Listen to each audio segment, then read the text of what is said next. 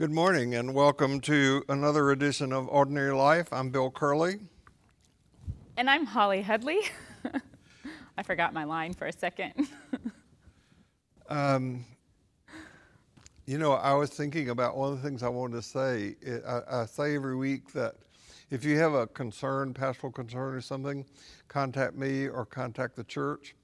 And what I was thinking is that the church has done a complete redo of its website, making it much more um, accessible. It's easier to navigate, and there's just a wealth of material on the website, particularly about how St. Paul's is responding to uh, the current um, racial issue in our country. There are a lot of resources there, there are a lot of groups. St. Paul's has begun a 40 days of prayer event that you can find out all about on the website. Uh, say something about our podcast. Hmm.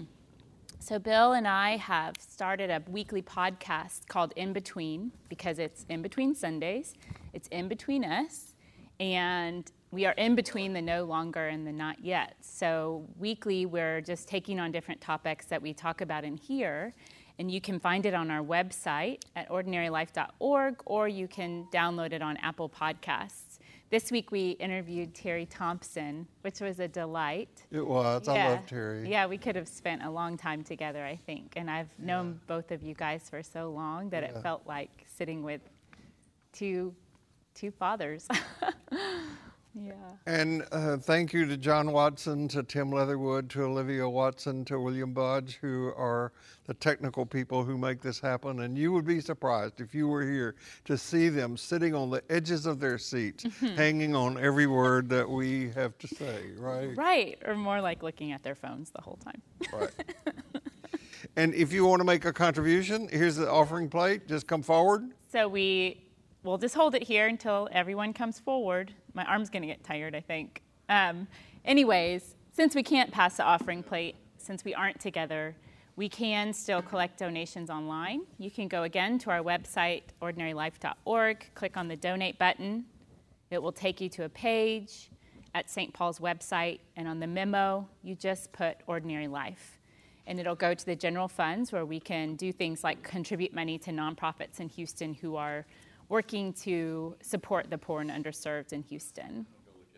So well, thanks. uh, again, when we started doing this back in March, we thought that we would be um, doing live stream to everybody for about two or three weeks. And it's going to be, it has been longer than that. It's going to be longer. Now that the cases have begun to increase again in Houston, having a, a, a new um, increase in those.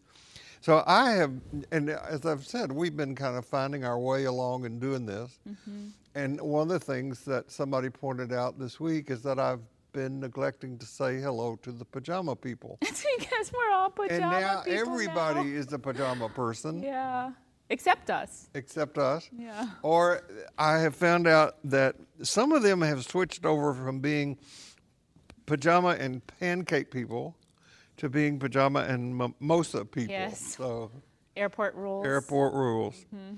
So um, no matter whether whether you're a pajama person or a wine and cheese person or a mimosa person, I'm glad you're here. And remember, no matter who you are, no matter where you are on your spiritual journey, you're welcome here. Before we get into today's uh, topic, because I did not mention Mother's Day when we went through Mother's Day you here. Did. Huh? You did. I did? Mm-hmm. Okay. You, I remember you saying Happy Mother's Day. Happy Mother's Day. Yeah. I'm part of a men's group. So I should say Happy Father's Day. Happy Father's Day yeah, to, to me. all the fathers. Yeah. I'm, I'm part of a men's group, and one of the guys in the men's group wrote a poem for Father's Day that he was going to do at a men's gathering that has already happened. But I asked if I could read it today, and um, so um, here it is. I'm building a house in my heart for my Father. The first room is forgiveness, the next, a place to break bread. Food is one of the languages of love. Then, a room to listen, made bigger through practice, a place to sleep and dream, to dream of grief, to dream of hope, to dream of change, a place to play and remember those sweet times, few and fleeting, where my Father softened into joyful play This house is a house grounded in love, a love that withstands time, the elements, the strains of a family, and the beating down of everyday life. May we plant a tree in the front of this house that its growth might remind us of how far we've come and how much we have left to grow. Mm. Isn't it beautiful? That is beautiful. Yeah. I'm glad to have that. Thank you for uh, also giving me permission to share that. So, we begin hmm. today. Um, we begin with the fact that we all want to be happy. We all want to be free from suffering. We all want to live meaningful lives. I think that if that were not true for you, you would not be watching this live stream. And I'm myself confess that I have wanted these things so much for so long during my life that I have devoted my life to the study of psychology, religion, spirituality, um, and, and Jungian analysis in an effort to secure these things for myself. And then uh, realizing my calling as a spiritual teacher to pass these things on, on to other people. And occasionally I have learned the things that I have learned at the knowledge and information level have actually made the epic 18 inch journey from my head to my heart, and I have experienced these things. So today we are beginning um, our journey in talking about the Eightfold Path of Buddhism.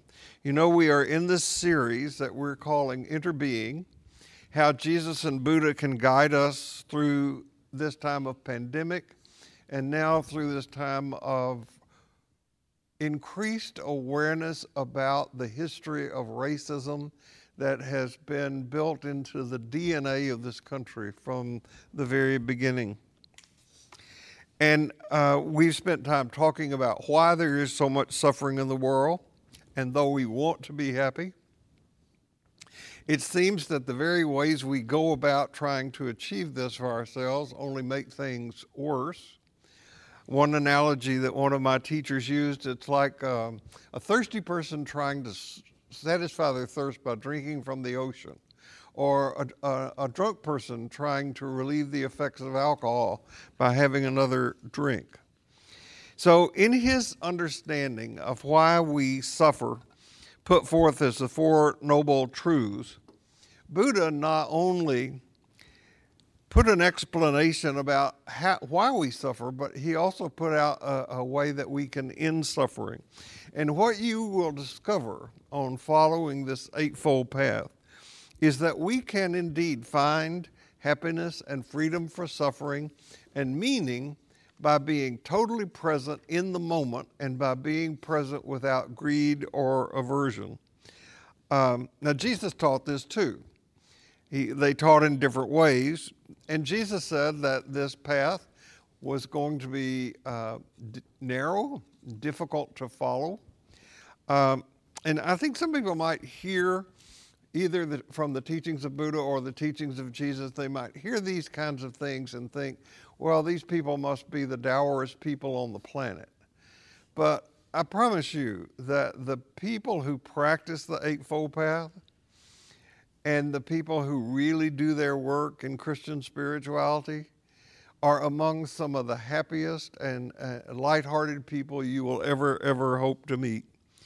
And I believe that when we recognize that everybody on the planet wants these same things, we all want to be free from suffering. We all want to experience joy. If we could recognize that, that's what our brother wants, that our sister wants, I think that that would draw us closer to people and we could learn to live with more empathy. Just recognizing this would go a long, long way to healing the world's hurt.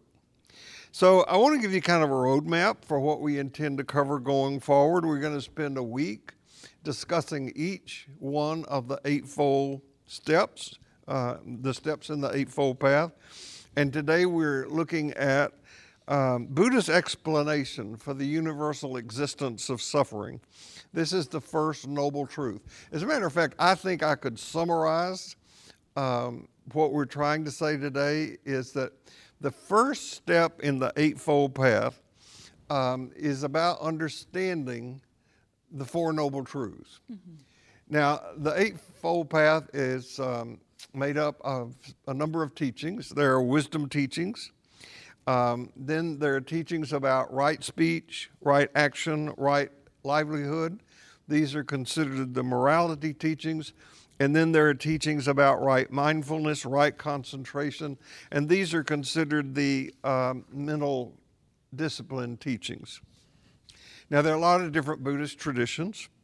Each one of them emphasizes a different aspect of the Eightfold Path, but no tradition excludes these. All of Buddhism focuses on practicing the Eightfold Path. You will find these teachings challenging, they will make your brain sore. Um, and Buddha said, Don't take my word for the teachings. Um, try them yourself. See if they're true. See if they work. Um, don't just keep arm's length at them.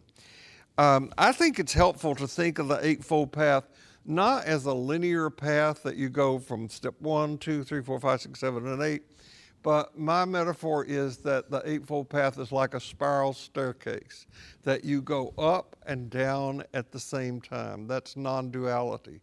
Or the Eightfold Path is like a circle that you can join at any time uh, along life's journey. So we want these teachings to be practical.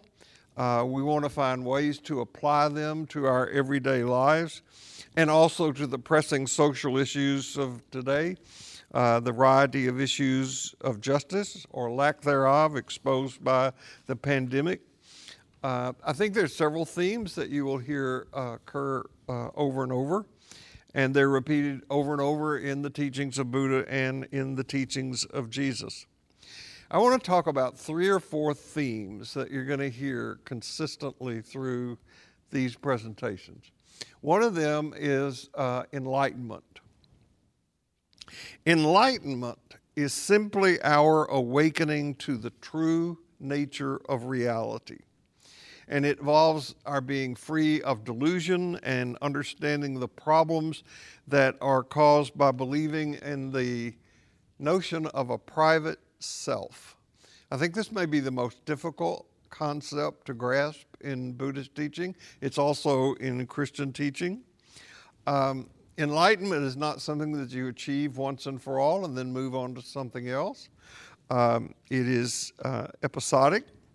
This is a reason that uh, daily spiritual practice mm-hmm. is so mm-hmm. important. Um, if you were to ask me, Are you enlightened? my answers would be sometimes, or not at the moment, um, because we don't always live in a state of enlightenment. We can all be so easily seduced into something else. Another term that you will hear in Buddhism, and you don't hear this word in Christian teaching, but it's there, is the word nirvana. In uh, the teachings of Jesus, nirvana is um, being set free or finding liberation. Nirvana, again, is not a place to go to, it is a condition of seeing what is in such a way that we find freedom from suffering. Another theme that you will hear is uh, about rebirth. Uh, I think some Buddhists firmly believe in reincarnation and a rebirth in several lifetimes or many lifetimes. I think of it uh, as uh, the way that Jesus talked about the need to be born again. It's like being born again, born to a, a new life. So we are calling this particular time today looking into the future by stepping into the present. Because when we are fully present to what is and to each other, our suffering is reduced. So, uh, this pandemic has revealed several things about our culture, and um, all of us think we see until we don't, and we see that we haven't been seeing. And um, I, will, I, I, I certainly think that this pandemic has revealed a great disparity in healthcare delivery systems Yep. for black people and white people. They're very different. For The poor and, and wealthy, who has access and who doesn't. That we don't have universal health care is a real demonstration of, of inequality. So one one one of the things that we're seeing uh, that we I, I think we've seen it, but we didn't see it, is this.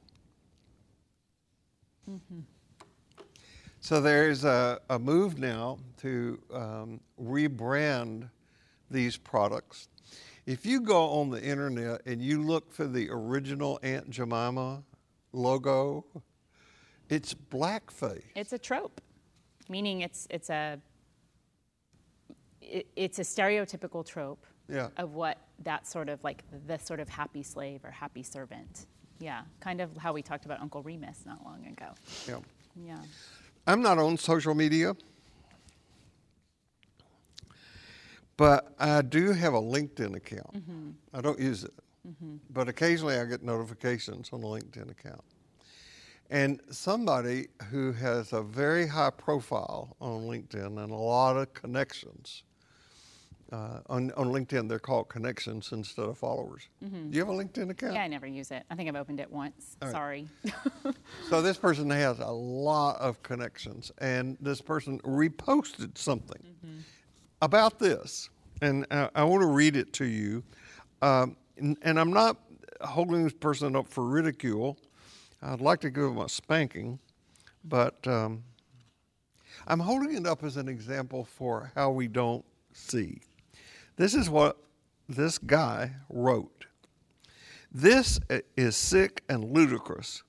And this is why I'm addressing this whole Black Lives Matter disaster on LinkedIn, which is a business platform, because this is affecting all business. Every large corporation is suddenly addressing all the wrong that they've done, whether they've done it or not, and actually just adding to this unnecessary divisiveness. No, I'm not a freaking racist. As an observant and visible Jewish person, I get attacked regularly here in Raspy, New Jersey. But I'm also a realist, and I want to stand up against the ridiculousness that is taking over corporate America, where suddenly, because of one rogue cop, every single company is suddenly guilty of all kinds of wrongdoing. And all it's doing is creating division. Nobody cares what color anyone is these days. We thought we'd left that a long time ago. Apparently not. I have so much to say about that. I'll reserve. You know what I was going to say about it? I was going to say that it's like somebody robbing people on an elevator. Mm-hmm. It's wrong at so many levels. Ha ha. Ha, ha, ha, ha. Yeah. There's a lot of wrongness. There's a, I mean, it, Yeah. it- clearly the guy is not seeing. It's myopic and small. It's Wha- seeing the it's it's missing the forest for the trees. So it's Wha- looking at one tree. One rogue cop. Yeah. Oh. Yeah. Don't we wish? Now, you know, I, I, I would judge that this person would not probably call himself a liberal or progressive. I would judge. Maybe not. I could be wrong. Mm-hmm. Uh, he may consider himself one. Uh, it, it- but um, I do know that there are many, many people in the liberal or progressive group who have for a long time hoped or believed that racism was a thing uh, in the past. We have made so much progress. Let's just get all this behind us and, and move on.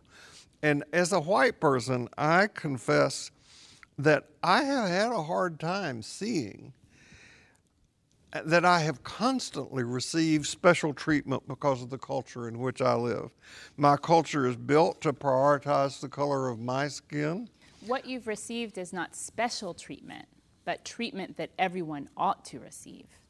What you've received is the meaning you've received the benefits of the system while others have not.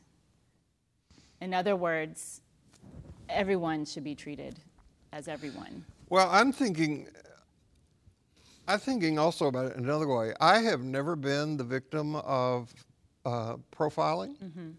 Um, I, I have not experienced discrimination in the workplace.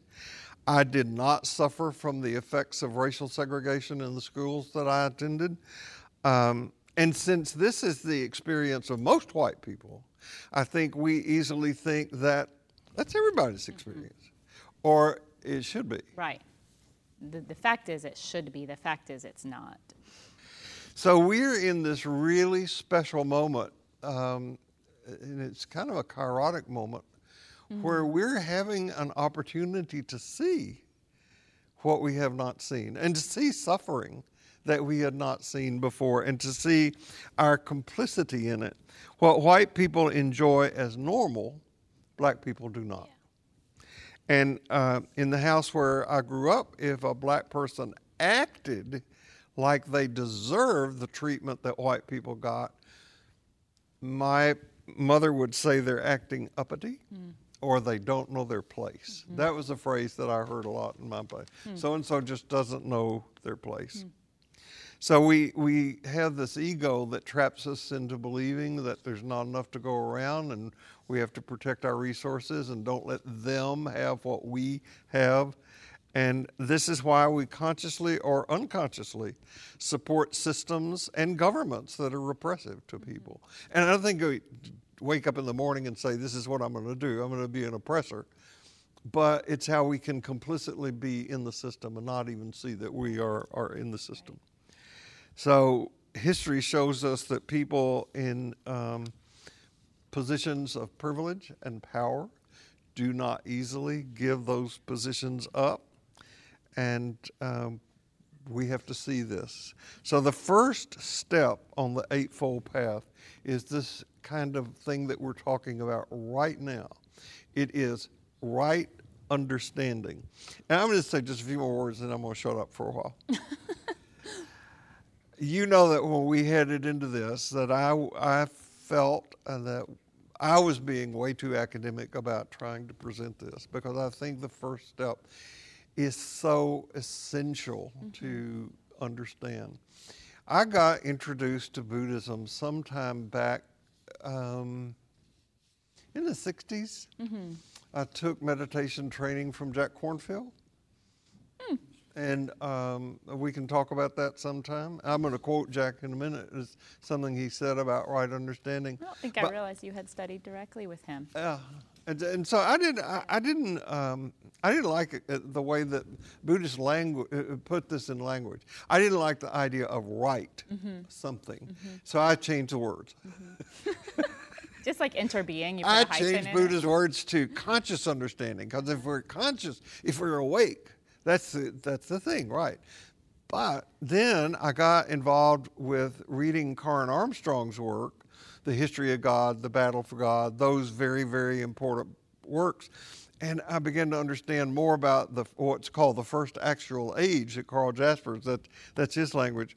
Um, and I realized what was happening in the, the Hebrew prophets, what was happening in Confucius, what was happening in, in uh, Buddhism, what was happening in, in some aspects of Hinduism and, and other places was a, a uh, evolution of a right religion. It was a right way to behave.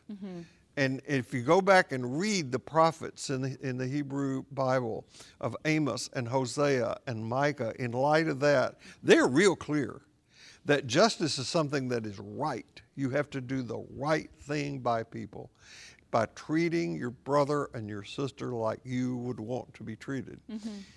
So later, I came back to uh, Buddhist studies and I realized it, it is right. There is a right way to understand things, the right way to understand the origin of suffering and, and um, the, the end of suffering.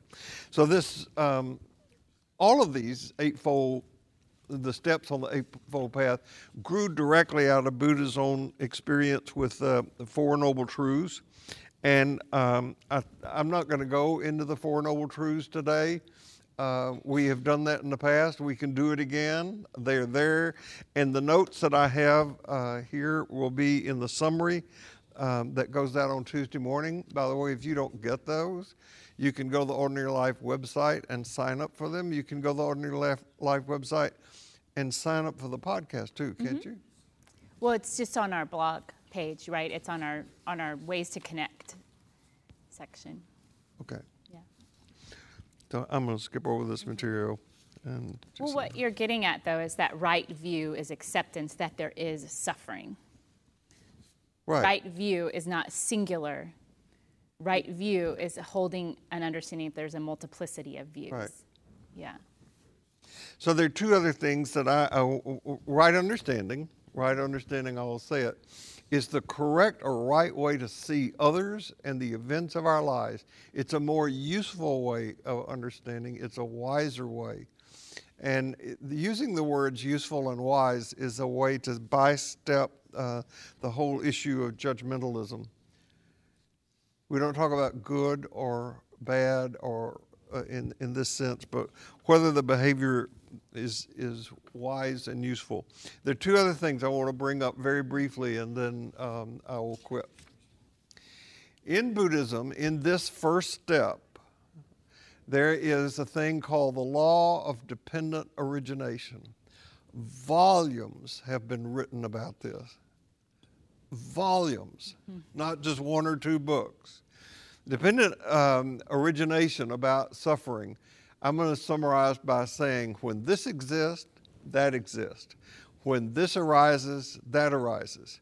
When this does not exist, that does not exist. And when this ceases, that ceases.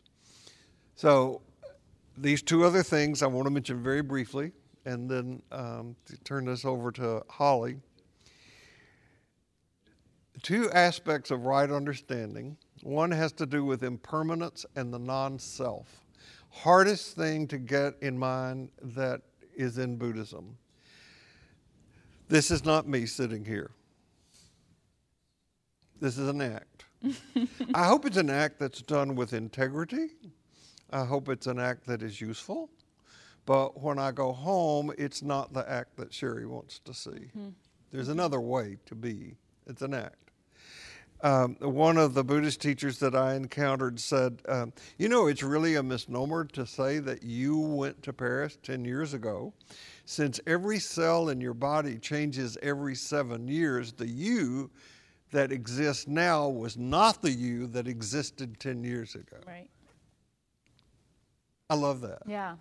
That's also impermanence. That's impermanence Yeah. as well. Yeah. And you find this uh, particularly in the writings of Paul in the New Testament, and you find it in uh, mystics like Thomas Merton. Only when we are able to let go of everything within us, said Merton, all desire to see, to know, to taste, and to experience the presence of God, do we truly become able to experience that presence with the overwhelming conviction and reality that revolutionizes our entire inner life. So, um, Merton would talk about the true self, the real self, the false self. So we're talking about that, and two other aspects of the, of the other aspect of right understanding that I want to just briefly mention is karma people misunderstand karma as well. They think that, um, you know, John just always gets bad jobs or has bad girlfriends because he, that's just his karma. Karma is not something that happens to us.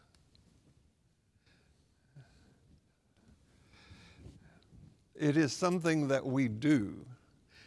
That goes back to this dependent origination thing. We do things that have outcomes. Karma is what you do. So if you want to live a life of non suffering, you have to behave in non suffering ways and also to accept the reality that being human is suffering. Of course, not all of life is suffering, but a, a great deal of it is. Uh, we also have light hearts and we enjoy things. Karma is what we do. Sometimes it shows up real quickly. If I eat bad seafood, I'm likely to get a stomach ache right away. If I smoke two packs of cigarettes a day, uh, it probably won't show up for a number of years. But karma has what we do has has outcomes. Got questions? Well, I think of karma as um, that our participation in the world is going to have effects. Mm-hmm. Everything has cause and effect. Mm-hmm. And you're, you know, if you believe in reincarnation, then you believe you're born into good karma or bad karma. Or we can sort of see a single lifetime as moments of reincarnation or moments of rebirth, mm-hmm. even on a daily basis, right? So our, our karma is in a little bit, in a way, like what we, what we, we reap what we sow, Yeah. right? We, what we put forth from within can transform us. Right. What we don't put forth can destroy Can us. can destroy us. yeah. Right. Yeah. This is this this is this way Mm-hmm. because that was that way. I think of a, a, a quote I love. I think Chesterton is the one who said this when he was talking about a related topic. He said, "You know, uh, we have to believe in free will. We Right. have no other choice. Yeah. This is this Yeah. way because that's that Yeah. way. There's a connection between being right here and what was Right. and what will follow. Yeah, and we'll get into a little bit about how history, sort of, if, if left untransformed, would you might say promote bad karma. Yeah. Right. So when yeah. Yeah, because karma is something that uh, uh, that exist on an individual level, on a group level, on a national level. Countries have karma. Uh-huh.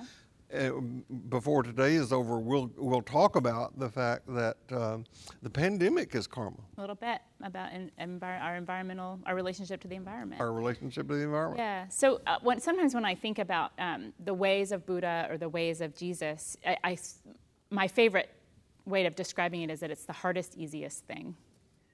Because it is so simple, Mm-hmm. but it is so hard. It's like when I studied was studying psychology, the hardest thing to learn about was neuropsychology. You're using your brain to learn about the brain, you know, and why can't I just look at my brain and see the hippocampus or, you know, so it was learning a new language about something that you use every day. Right. So it, it you know, at the hardest, easiest thing to me. But when I think about this link between Buddhism, Christianity, I reach even further back toward Hinduism. This is maybe further evidence that the way or wisdom teachings do teach about all being in the one, and that our acts in our life are they, they, they coalesce to create a single life. So, in the ancient Hindu, Hindu text, the Bhagavad Gita, it uses the analogy of battle, which is a kind of hero's journey to discover the true self. So, this was thousands of years before Buddha was on the scene. And in, like in later religions, the true self is free from delusion and enemies are in the mind. The link between these three traditions points to the fact that they're all versions of the way. I wanted to say that about suffering too, that so much of our suffering is being gripped by our suffering, is being attached to our suffering as elemental to us, as essential. And when we can let go of suffering as essential to us, in other words, not letting it define us, then we begin to uncover aspects of the true self. Mm-hmm. What Arjuna learns from Krishna, who is the Hindu god, is that he must participate actively in the world through yoga, which yoga is more than exercise, it's more than cute pants and, you know, lovely music. It is, it is actually practices in the world that help one be in the world in a more unified way. And the mindset is all is one. This esoteric thinker Rudolf Steiner suggests that Krishna, Buddha, and Christ are actually all reincarnations of the same being. They're all bodhisattvas who give us an example of evolving consciousness over time. Krishna plants the idea of oneness by saying to Arjuna, I am the taste of pure water and the radiance of the sun and the moon. I am the sacred word and the sound heard in air and the courage of human beings. I am the sweet fragrance in the earth and the radiance of fire. I am the life in every creature and the striving of the spiritual aspirant. And then centuries later, Buddhism creates the Noble Eightfold Path as a way to engage with interbeing. There are right ways, as we've been talking about, of being to advance both the true self and the consciousness of the world. So, interbeing is this concept that the collective is bound up in the individual. That's the idea of no separate self. There is no separate self outside of everything else. The self is always included in everything else. So I, I want to say that I heard Jim Finley say something one time that kind of just blew me away. He said, um, God does not hear the prayers of a person who does not exist. Hmm, hmm, hmm, and yet, most of our prayers, either religious prayers or our political policies, come from an ego stance. Right, I want. I want, and and it's things that's focused on security and privilege and power and prestige. Right. And what Buddhism is saying is that self doesn't exist, but it runs us. Yeah, exactly, exactly. So when we think about interbeing as the concept of the collective bound up in each one of us, our movement toward enlightenment, any step we take toward the interbeing, the state of interbeing, is actually ushering all of creation forth toward enlightenment or collective consciousness. The opposite, of course, is also true. So we have this tension always between light and dark forces in the world. Buddhism also gave us the Sangha, or the beloved community. One of the misnomers of Buddhism is that it's more focused on meditation and sort of personal enlightenment than on the world's suffering. But Thich Nhat Hanh corrects this with his idea of um, engaged Buddhism as a way to be in the world rather than to be separate from the world. And last week I talked about the idea of Shambhala warriors who are able to hold and heal the world's pain with insight and compassion. He writes The wonders of the universe are revealed to us in the meditation on interdependence. We can see that for one thing to exist, everything else also needs to exist. This is because that is, which is exactly the quote you had up there. This is because that is. Mm-hmm. This arises because that arises. And then Jesus, preceded by the Hindu theology of oneness and the Buddhist practice of enlightenment, shows us an actual embodiment of justice, compassion, and I would say fierce love. He is evidence that the Sangha, or the community, is actually the whole world, and that any individual has the capacity to walk in the way. It's not reserved for a special or divine individual, but that any one of us can choose to be on the path. And, and again, it's a mindset or a certain lens on the world, a certain way of seeing, seeing yourself as, as engaged with everything else. I'm going to go to the Gospel of Thomas for a second, which we've, talked, we've touched on a little bit, which is making two into one. And all of Christianity, or all of, um, I think you said this a couple weeks ago, that Richard Rohr sums up Christianity as making two, making one out of two right? He says that yeah. all of all of the teachings of Jesus can be summed up in the effort to make one out of two. So here it is. Here it all is. of the teachings of Jesus. And if you understand this teaching in four sentences. when you make the two into one, and when you make the inner as the outer, and the upper as the lower, when you make male and female into a single one, so that the male shall not be male and the female shall not be female, then you will enter the kingdom. And I think of the kingdom as another way of saying the way. So the way is oneness. All three of these major religions taught that. This is what Buddhism means when it says there is no separate self. It's not I was under the understanding that I didn't matter when I first started to learn about Buddhism. And it was that's a hard thing for the ego to, to take on that you don't matter. But I think what I have since learned is that it's not saying you don't matter, nor do your contributions matter, nor do you even exist. It is saying that everything you do matters because it affects everything. Mm-hmm. That's interbeing mm-hmm. and interconnectedness. And the Buddhist priest, Zenju Earthlyn Manuel, views oneness as a kind of intimacy with the world. She says it's messy, uncomfortable, and difficult, but worthy and liberating to attend to. By the nature of things, we are much closer than we would like to be. So, oneness is not similarity or sameness, and it's not even harmony or peace, but it's radical inclusivity of difference.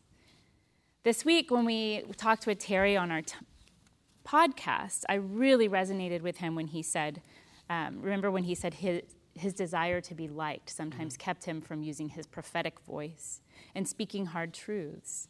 When we look at what has happened to some of the people we admire who also spoke hard truths Jesus, Martin, Malcolm, Gandhi all four of these folks ended up dead for speaking hard truths. So we know that speaking hard truths is risky. It's risky to the self, it's risky to our very existence. And, we ch- and when we challenge the status quo, the status quo tends to push back. I think the more of us that challenge the status quo, the more we're actually imagining or creating a new, a new way of being. I'm not trying well, let me re say that. I'm trying at this point in my life, I think, like Terry, to get more comfortable with not belonging, with discomfort, and even with not being liked, so that I am more true to my conscience, even when it's messy. I've been asked so often, or rather told, why do you make it all about race? Or there she goes again on her social justice soapbox. So, all the time isn't entirely accurate. I laugh at my kids' bad fart jokes, and I laugh at your preacher jokes. You're not saying they're bad jokes. I didn't say bad. I just said there was an implication. Jokes. Right. I like romantic comedies. I like detective novels. Um, I like shoes. I like art. So I'm not always all the time thinking about these things, but I'm wondering if my response to that sort of pushback from status quo should, shouldn't be to get quiet and small, but rather to say, what is uncomfortable to you in talking about race or injustice? I think I'll keep talking about it until I don't need to. So, right understanding or right view is the first step on the Eightfold Path, as we said. And it is in part about getting real with what is. Injustice exists. Being present to this moment is not forgetting the past or denying it. Forgetting and denying our shame based behaviors, things that we do when we don't want to deal with the reality.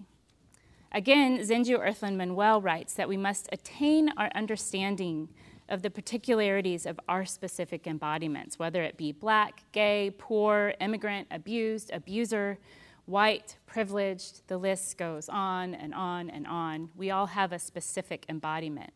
And we must get comfortable with that embodiment in order to get liberation from it. Right understanding or right view allows us to see that our suffering and another's are, con- are interconnected. And actually, once we can see that, we, we don't have to be consumed by it. In her work, she comes to the understanding that liberation is not someone else's to give or to define for you, for that assumes that the sort of giver of freedom, let's say in this case, white Americans, that they have a more noble existence. That's the trap we fall into if we are assimilationists. And what I mean by that, if you're an assimilationist, you might say, if they act the way that I act, if they speak the way that I speak, then they will all be included and free. I want to challenge that by saying liberation and freedom is a birthright to walk in the world just as you are. Not to act as someone perceived as superior might act, to make space for everyone else to walk in the world just as they are is difficult because that means that we must hold, uphold a multiplicity of right views. And that's what I was saying about right view is that it is actually being able to hold that there are many right views, not one point of view. And the one right view is that there are many point of views. so it's when we can be moved or changed by someone else's point of view, we're allowing that person to become part of us. Thich Nhat Hanh writes When we perceive the moon, the moon is in us, which is an awful lot like Meister Eckhart saying, Christian mystic of the 12th century, the eye through which I see God is the same eye through which God sees me. This is right view. I want to talk also a little bit about past and presence, not present, but presence. All we have, of course, is this present moment. We have no idea what, what, where we're headed. We don't know what's going to happen in general for the rest of the day, for the rest of the week, or most of us have no idea when we're going to die or exactly what will happen tomorrow. But that said, I wonder sometimes if saying we just need to be in the present can't also serve as a kind of spiritual bypass. What I mean is that when I hear many people talk about their own lives, they say things like, My past is off limits. What's done is done. That's in the past. And I also hear people say, Why must blacks keep focusing on slavery? It's in the past. The problem is, drum roll, what we don't transform, we transmit. That's right. You've said that before. I have. Maybe a couple couple times, couple three times. and you know the reason that we keep bringing the past with us is because we haven't transformed it. it. and so it's continually sort of lugged along like a ox with his yoke into the present. So it's kind of like, I want to say it's like that junk drawer or that catch all closet that we have in our houses where we just shove everything and we shut the door as tightly as possible and we just keep shoving things in there. That's, that's kind of where our country is right now. We've got a really messy closet to deal with and start sort of pulling out one at a time and looking at each thing so that we can get it clean and clear. Um, that I think is also right view, right? Is being able to see the past for what it is and not keep denying that it is. Do you have anything you want to say about that? Okay. No, I'm good. Okay. um, so when we qualify an, an external appearance as better than, as one, one is better than the other, we perpetuate this generational trauma and bring into the present all of the historical atrocities caused by this myth of otherness. We have sort of otherized anything different than ourselves, and that's perpetuating a trauma. When we say, let's say, a race or a gender shouldn't matter, and yet we've made it matter all these hundreds of years. We've built an entire nation of it mattering. It mattered that you weren't female, it mattered that you weren't white, it mattered that you weren't a European colonizer. And so we've created an entire structure around those things mattering, and yet we want to say it doesn't matter. That's, I think, what you were pointing out with reading this guy's response on LinkedIn. He's saying it shouldn't matter, but we've made it matter all these years. So we have to deal with the fact that we've made it matter. And when we refuse to, oh, hold on a second, I have to remic. when we refuse to sort of face the truth of it, our view remains obscured and suffering remains untransformed. This arrests our ability not only to relate to ourselves, but to anyone else. It makes it hard to remember, and I love this line from Jim Finley I am not you, but I am not other than you. Right. Yeah. So, thriving, I think, is not a pipe dream.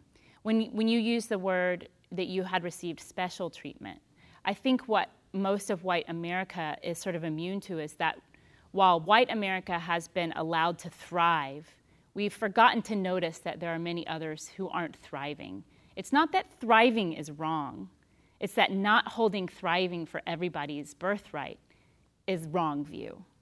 That all of us have the right to thrive. Yeah, when, and when you say that there are a number of different points of view in right view, that does not mean that anything goes. No, it's not relative. No. If we're all holding right view, led by compassion and insight, none of us are killing, none of us are hating, because we're in right view. We may come to that from a different place.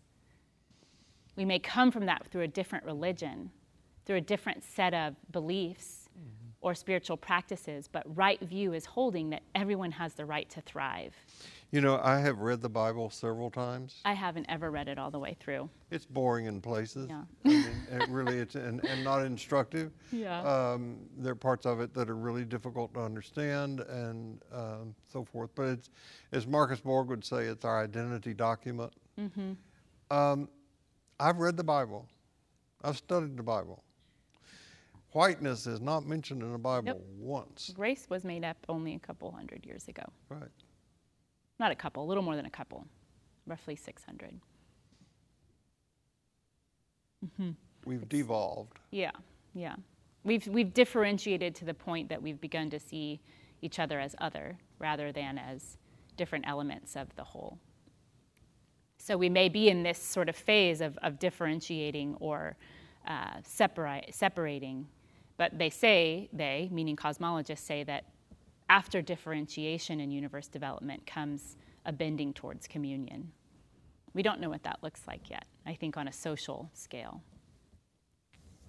But I do wonder what that's like on a social level, or if it's possible. Well, I think one of the reasons that the studies in cosmology are so critically important is they are not showing us something that is new. Mm-hmm they are showing us something that is and has been. They're showing us the way, the in way. a sense. Yeah, in, yeah. in, in, in essence. And I don't, uh, this is not part of our preparation for today, but uh, do you have an understanding of why it is that we've reached this point in American culture, certainly, and in other places in the world where science doesn't matter? As people are really anti science? You know, I mean, eh, think about how anti science people were even a thousand years ago, right? They, a, a, thousand years ago, it was thought that the earth was only 6,000 years old. Right. So we've come to accept, m- most of society has come to accept, or I would say a good chunk of society, the tipping point of society has come to accept that it's over 4 billion years old, the planet is, right? And that the, eh, that the cosmology is over 14 billion years old. So, you know, we have reached a tipping point in the sense that there's enough evidence to show us that it's much bigger, vaster, and older than, than we thought. When I think of it, like, why is it so difficult? I think of sort of human existence in, the, in terms of a single human developmental lifespan, and we're still kind of in that late childhood, early adolescence phase of existence, mm-hmm. right? We're still kind of broadening our understanding. We're just starting to realize that there, that there might be something beyond ourselves uh, on the whole. Mm-hmm. You know, to, we're 200,000 years into human, human existence.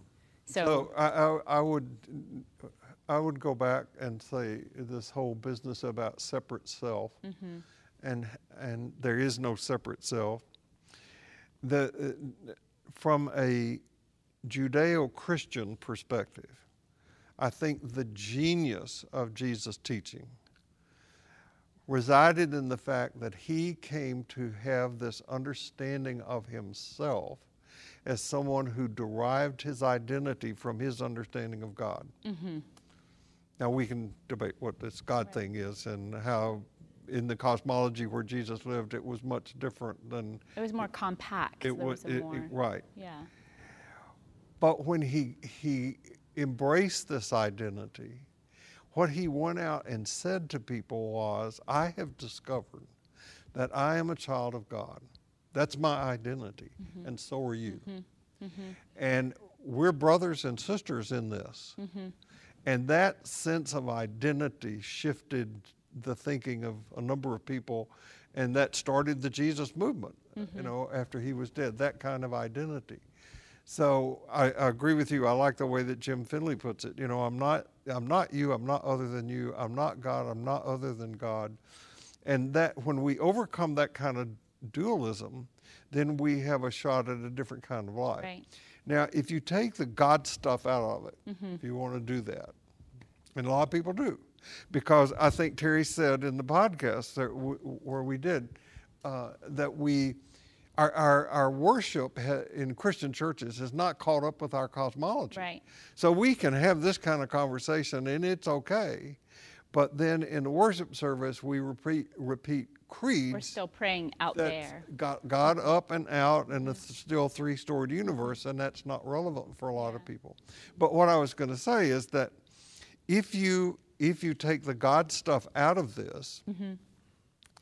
and and go to the people that you quote all the time, Brian Swimme and, and a number of other people, uh, what this new understanding of the way the cosmos is leads to is the disillusion of all dualism. Right. And, and this is if this is what I mean when I talk about thriving, right? The mutuality of thriving. Mm-hmm. To see that everyone and everything has the right to thrive is essentially right view when we are blocked by our when when we are not allowing our own self to thrive or assume that I have more of a right to thrive than you do, then we can't possibly be upholding right view. We may right. be living a very moralistic life. We may not be doing harm, so to speak, but we are doing conscious harm in as much as we see ourselves as separate from anyone or anything else. Well, that's another thing that yeah. uh, the new this understanding of cosmology gives us is that we're not separate. Right, and I, I want to bring it to a very specific example between George Floyd and Derek Chauvin. There was a, a separate self operating in Derek Chauvin. I say this not to necessarily reap compassion for his actions, but to show the damaged self that was operating when he held his knee to George Floyd's neck for nine minutes. And yet, those two are forever sealed in our memory as, as interlocked. Mm-hmm. And so, the, the, you know, however we go about our lives, whether we're in right view and operating under the assumption that everyone has the right to thrive, which is ideal, or not, we're still interconnected. So, our, our negative views, our, our wrong views, so to speak, our harmful views, are still connecting us to a whole, to one another. We're still impacting one another. The first question I always ask myself when there's an event like that, Mm-hmm. either about the officer or about the victim, do they have children? Yeah. Because that's another thing of this is this way because that is that way. And what we don't transform, we transmit. transmit. This is the, what, I, I, I won't retell it, but one of the stories in James Baldwin's Going to Meet the Man is in this telling of a little boy who cannot leave the field that his parents are in. And he, he knows there's something wrong with what's happening, but he's not old enough yet to leave the field. And, uh, and as, then we fast forward and see him as a grown man who never left the field. You might say, that Derek Chauvin never left the field of white supremacy, right? Right. Of his own supremacy, of his own right to cause harm to another person. Right. There, you know, in an ideal way, you know, so if we believe in mutual thriving, George Floyd had the right to thrive, and it was suppressed. Derek Chauvin had the right to thrive, and it was encapsulated by, by I want to say power and fear of losing power. Right. And when he committed a murder, he lost connection to self, he lost connection to everything else. Mm-hmm. He was operating out of separate self. Mm. And So we, uh, Yeah. we will, we will get to this in, in, as we proceed our way through Yeah. these eight steps because they have to do, uh, the ethical ones Yeah. with not killing and right, all, right. all of that. We yeah, and that. but you know, in essence, if we if we were all in right view, police wouldn't even have the need to to police. Right. There would be no need for weapons, right? So Bell Hooks writes further on this idea of the beloved community. She says the beloved community is formed not by the eradication of difference, but by its affirmation, by each of us claiming the identities and cultural legacies that shape who we are and how we live in the world. This is what we call unity and diversity. It's not sameness, it's just unity and diversity. Uh, Bill, I honestly have no idea what time it is. We have about three minutes. okay, so I, feel, I, I can sense that we're running towards the end. Um, anyways, I think this is what you know Dr. King and Fannie Lou Hamer meant when they say no one is free until everyone is free. Emancipation was not a single moment in 1865 that made its way to Texas in 1867. It's an ongoing process. And when we can see that all of our emancipation is bound up in each other's, then we might actually be able to imagine what an emancipated society looks like. So um, before we go, Mm-hmm. I, I do want to say that um, there. Um, so here we are in this this moment in history where we have the pandemic and we have this. I don't know what to call it. Uh, a racial uh, unveiling. Is that a, Another racial unveiling, it's always another- been there, yeah, right? The unveiling of what has been. Yeah. And um,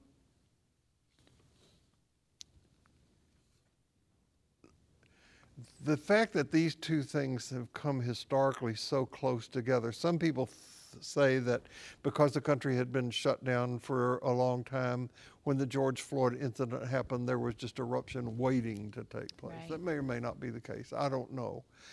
But uh, I do know that when it comes to the pandemic and when it comes to the reaction to the George Floyd, which is just one among many Right. uh, incidences, we should not be surprised. I mean, To be surprised, shocked, or outraged is a complete exposure of our white Ignorant. privilege.